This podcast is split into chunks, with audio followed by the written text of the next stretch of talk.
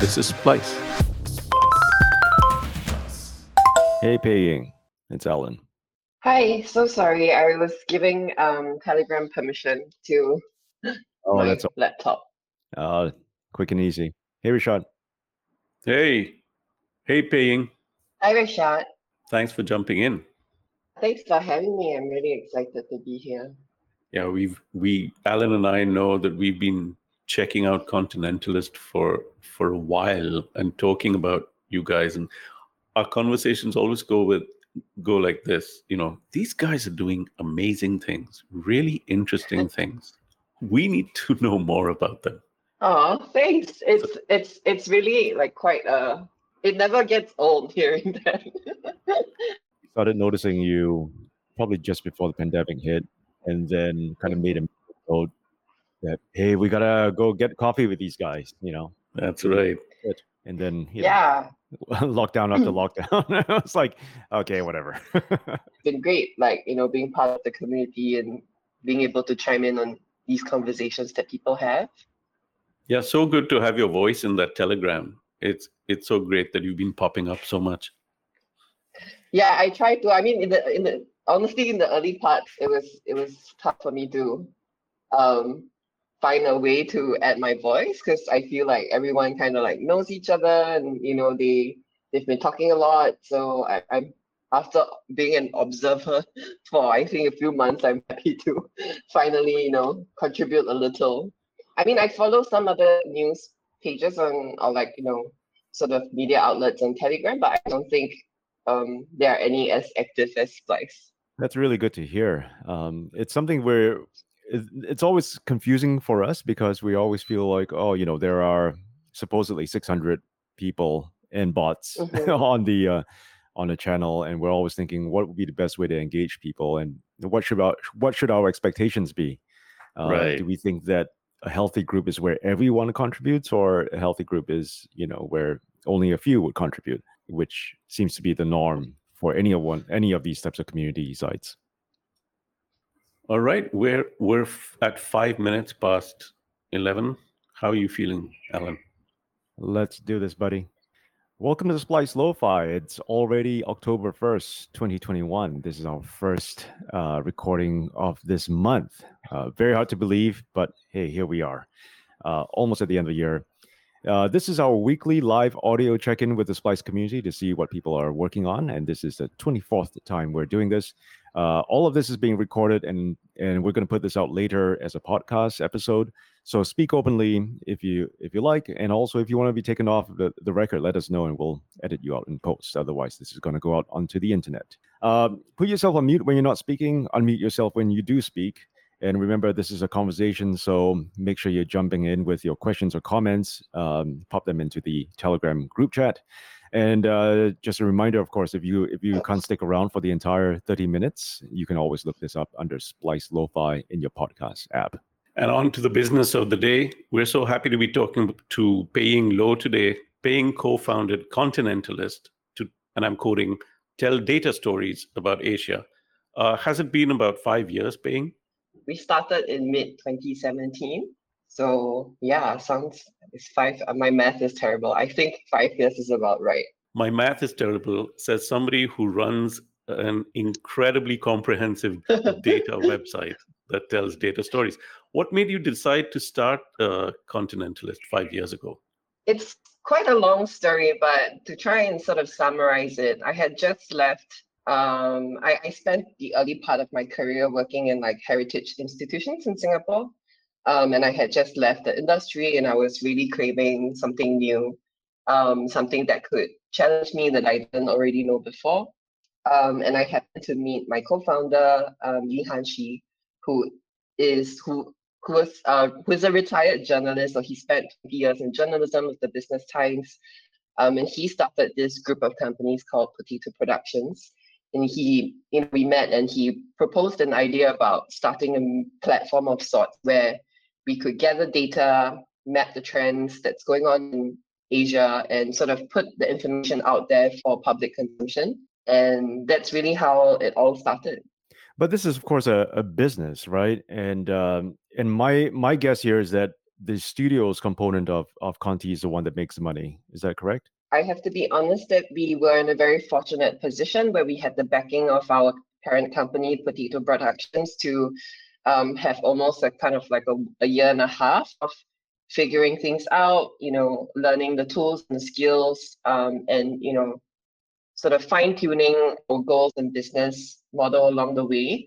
So it's really only in the last, I would say, two years, quite solidly, that we really sort of found our confidence in being a studio outfit where we, you know, obviously work with many clients um, to do to do the same um, for them as what we've done in our own platform, which is these data-driven stories, or if they have like a data product to meaningfully execute that for them.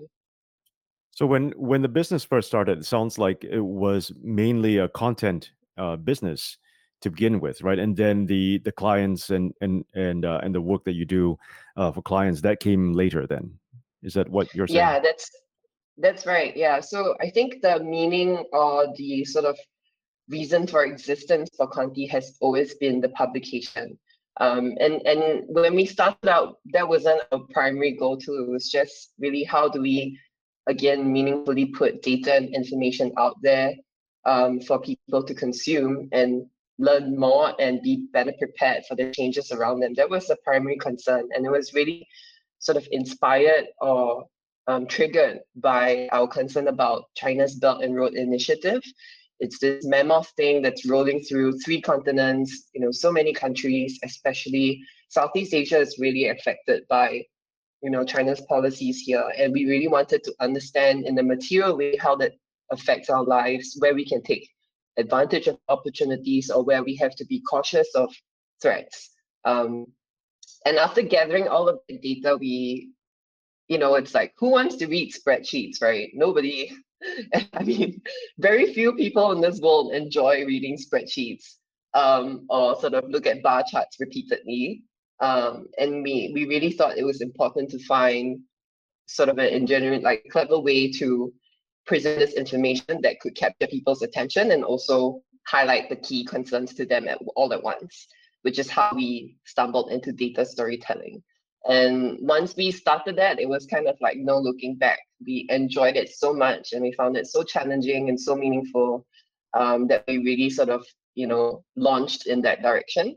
And we figured, let's hone our craft, practice what we want to do, and then the rest should figure itself out later on. and and at what point of this journey did you have the confidence to turn this into a revenue making business? You know, when when did studios begin? Uh, and, and who was your first client? Um, so I think the conf- it, it was a struggle. I have to admit. I mean, I think a lot of businesses don't talk about their struggles as much, um, and they kind of fixate on the successes, which is also something we've done. But it was a struggle for a good year where we wanted to. We we we had a couple of sort of options on our hand, um, and I think this is very common in the media community. Do we go through like a subscription model? Do we sell like you know do advertisements do we do paid sponsored content etc you know these are the common avenues that are available to most media outlets and i think none of those really sit comfortably with us in a way that we feel we could still have you know um, control over the reading experience and also control over what we actually want to say so we decided to sort of set those um, aside and or, or, and not to say that subscription models sort of dilute the voice, but I think for us, we also feel that it was a lot to manage and we didn't, our, our readership wasn't at the volume that we think was, you know, feasible. So we, we, we really sat down and tried to evaluate where our value adds were, and we figured that's in the data visualization aspect rather than content generation. Um, there are a lot of outlets here that can handle content, but not many that can handle the data visualization and the data storytelling aspect. Um, and once we fixated on that, um, we did spend about a year or half a year or so um, approaching different research institu- institutions in Singapore um, to try and convince them to hire us. But it was it was quite tough. Um, and the the, the heartening thing is when we were close to sort of giving up and pivoting to a different mod- the business model or try something different, um, we were approached by Institute of Southeast Asian Studies, who is our first client. and they very confidently said, you know, we have something we want to do with COVID, and this, this is at the start of the pandemic, right? So they they wanted to quickly storytell something that's happening about misinformation and COVID nineteen pandemic, um, and yeah, that's when they enlisted our assistance to um, advise on data gathering and also data visualization and designing the whole story. In reading through your stories, these cover really large, weighty themes and issues. They're all evergreen issues. They're not necessarily uh, tied to uh, time specific or geo specific things apart from being in Asia. There's sexual violence, socioeconomic politics of green spaces, foreign investment. So, as a consumer of many of these issues, my question is what are some of the ways that I can, in which I can participate in Kontinentalist apart from reading your stories? Can I uh, come to events or use your data on my website or commission? I already know I can commission you to, to build stuff, data products for me. How else can I consume all of these issues? That's a, really good question. And it's something we've really wanted to do since the we rebranded um, in July this year we've only officially launched it in July, but the rebrand project has it's it started like one and a half years ago. Um, and I think wanting to reach out and build a community around us is something that we really want to do, and we've made small strides, but we are planning to make bigger strides in the coming year. Um, so the first thing that we've done is, I mean, this is something that has been a constant feature of our publication. We have a really cool newsletter called Notes from the Equator, and um, that's something that we you know we share very personal anecdotes from our experiences of producing these stories.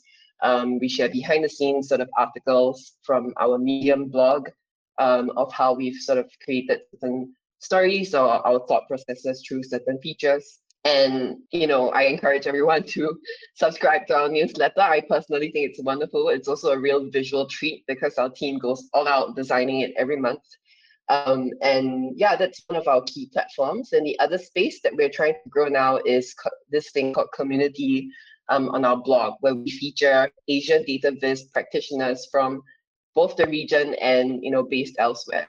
The, the, the qualifiers here are basically you have to be an Asian either you know living elsewhere or in Singapore or uh, in in the in the region, or if you're somebody within Asia working on data this you know we want to talk to you learn about your experience and share that with the community on our blog. So that's something we've done, I think maybe four or five interviews now.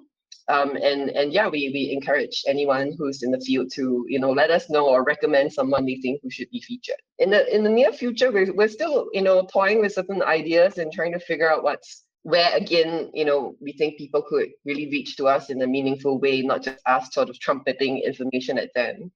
Um, one of the things we're thinking about is, you know, starting perhaps something like a Patreon, but we're not sure yet, or you know, something like Splice's Telegram group. Again, when we're not sure, I think the options are very varied, but we don't want to rush into it. We want to, you know, figure out where where best we can place ourselves to engage with people um, in the most optimum way possible. I think, lastly, we always very welcome pitches and sort of requests for collaborations. Um, on our relaunch uh, or rebrand in July, we launched a pitch page, which is something that never existed on our previous um, website. Um, so the pitch highlights a lot of details about you know the kind of stories we look for, and we don't really have a barrier to entry in terms of how you can work with us. You don't you don't need to have prior experience in you know, data storytelling or journalism or data visualization, etc. If you have a good idea, we'd love to hear it, and our team is ready to work with you to flesh it out in full. You know, it strikes me listening to you talk that if I were a beat, if I was somebody who worked with data even in an adjacent way, so kind, I, uh, kind of like a B two B but B two B adjacent, um, I would want to use Kontinentalist in live forums. Uh, I would want to consume Kontinentalist in live forums in so many ways. So if I wanted to know more about how how sustainability worked in Asia or or in Southeast Asia, or I'm looking at your rubber plant story, which is very very deep, or your or any any of your environment stories. If you said we're having our monthly Google Meet or Telegram chat, and I would I would hundred percent pay to get in because I would want to have that intelligence as part of my work. Is that something you could consider as a product?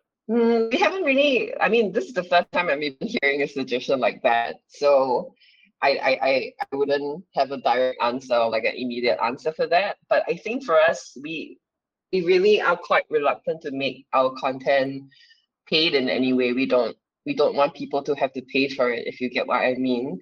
So if right. even if we held some events like that, we probably just do it like free of charge. Simply because you know, I think we enjoy the conversation. We enjoy hearing what people have to say. And the whole reason why we started this company in the first place is to provide content free of charge for people to consume and better understand the situations around them. As you said, you know, you want to be equipped with that knowledge. You want to be, you want to have that intelligence around you, so to speak, right? And we feel that, yeah, that's that's something that shouldn't be price tag. Can you tell us a little bit more about about the uh, the people who make up um, Kontinentalists? You know, who who are you behind the scenes? What kind of roles are oh, there? yeah, I I love this question. Um, we have I think at present about 15 members on our team. Um, it's a mixed bag of um, people who work both full time and part time. I think the the thing I really love about my team is we're okay. First of all, we're all really young, so I think I'm I'm close to being the oldest. The oldest in the company is 31 and I'm 30 this year. Everyone else is under that. So we are really young. And I think that adds to the team culture in terms of its vibrancy and its um, plethora of ideas that come through and creativity. We have a number, I, I would say quite confidently that nearly 80% of our team, um, none of us studied this as like a degree at university or, or in you know our education experience. All of us stumbled into this and we were drawn to it because hey you know data storytelling is so cool. We make charts move and we make maps move and i think the the the key thing here is everyone's got a great aptitude to learn. So that that's kind of like the overall summary of the nature of the team. Um, in terms of you know the specific people working in it we we also have a really diverse group of people from you know different countries different backgrounds.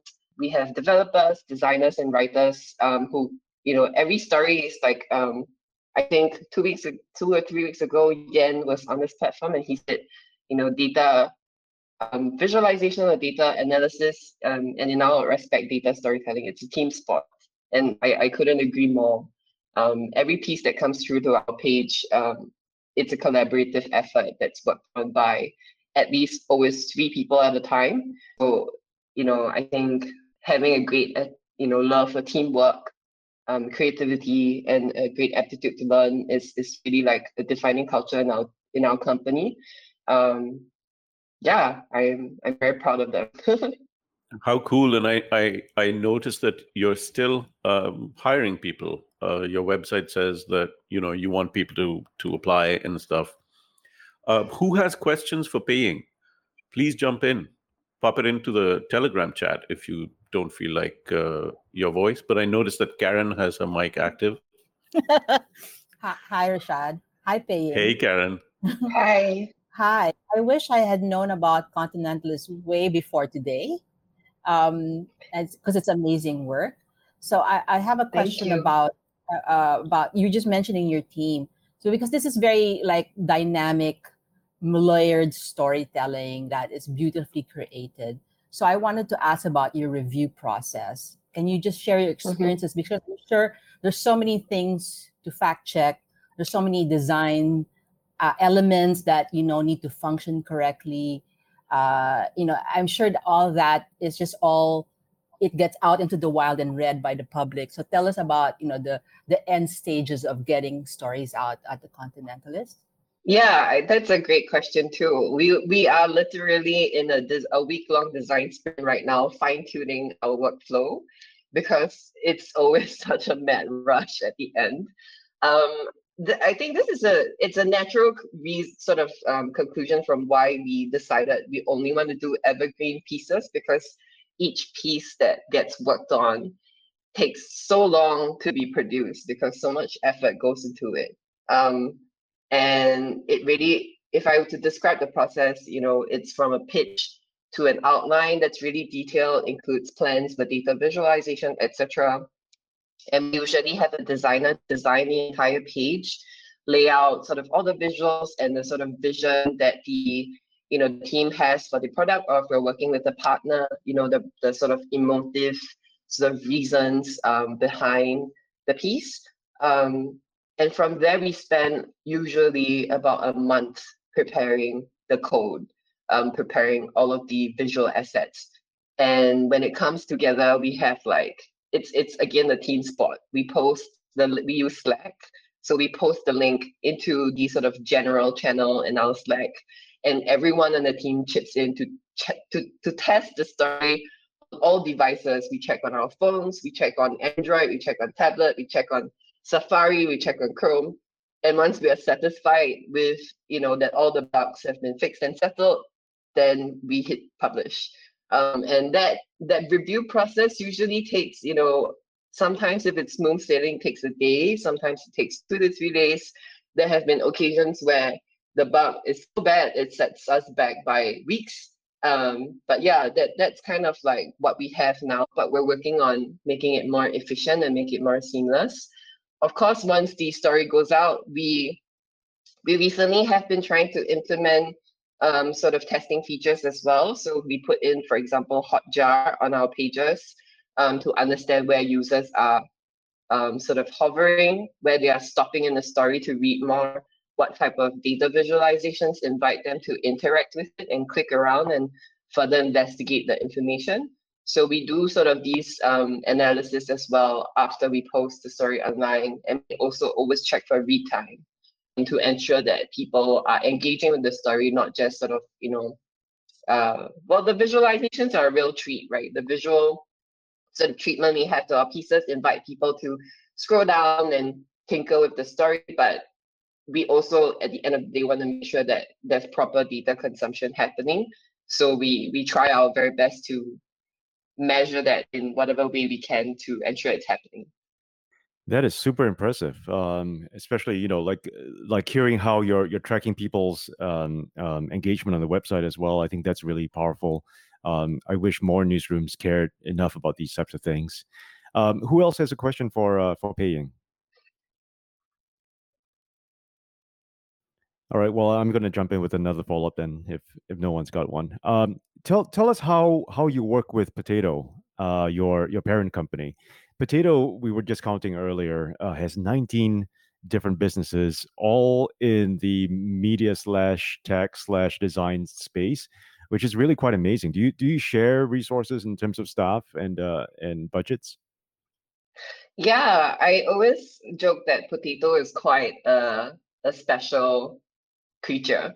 Um, it's all founded by um, our director, um, my, my co-founder, Mr. Lee Han Shih um, he he um, he's got you know um, I think a real heart and vision for the future, and he he's always so inundated by ideas and he's brimming with creativity all the time and the primary goal of his sort of um, um, endeavors, I would say, is in the end of the day to do good in a way that is clever, that is surprising and innovative. And that's really dr- what drives all the firms um, that we have in Potato Productions. It's it stretches from healthcare to comic publishing to media outlets, etc. It's really quite a mixed bag.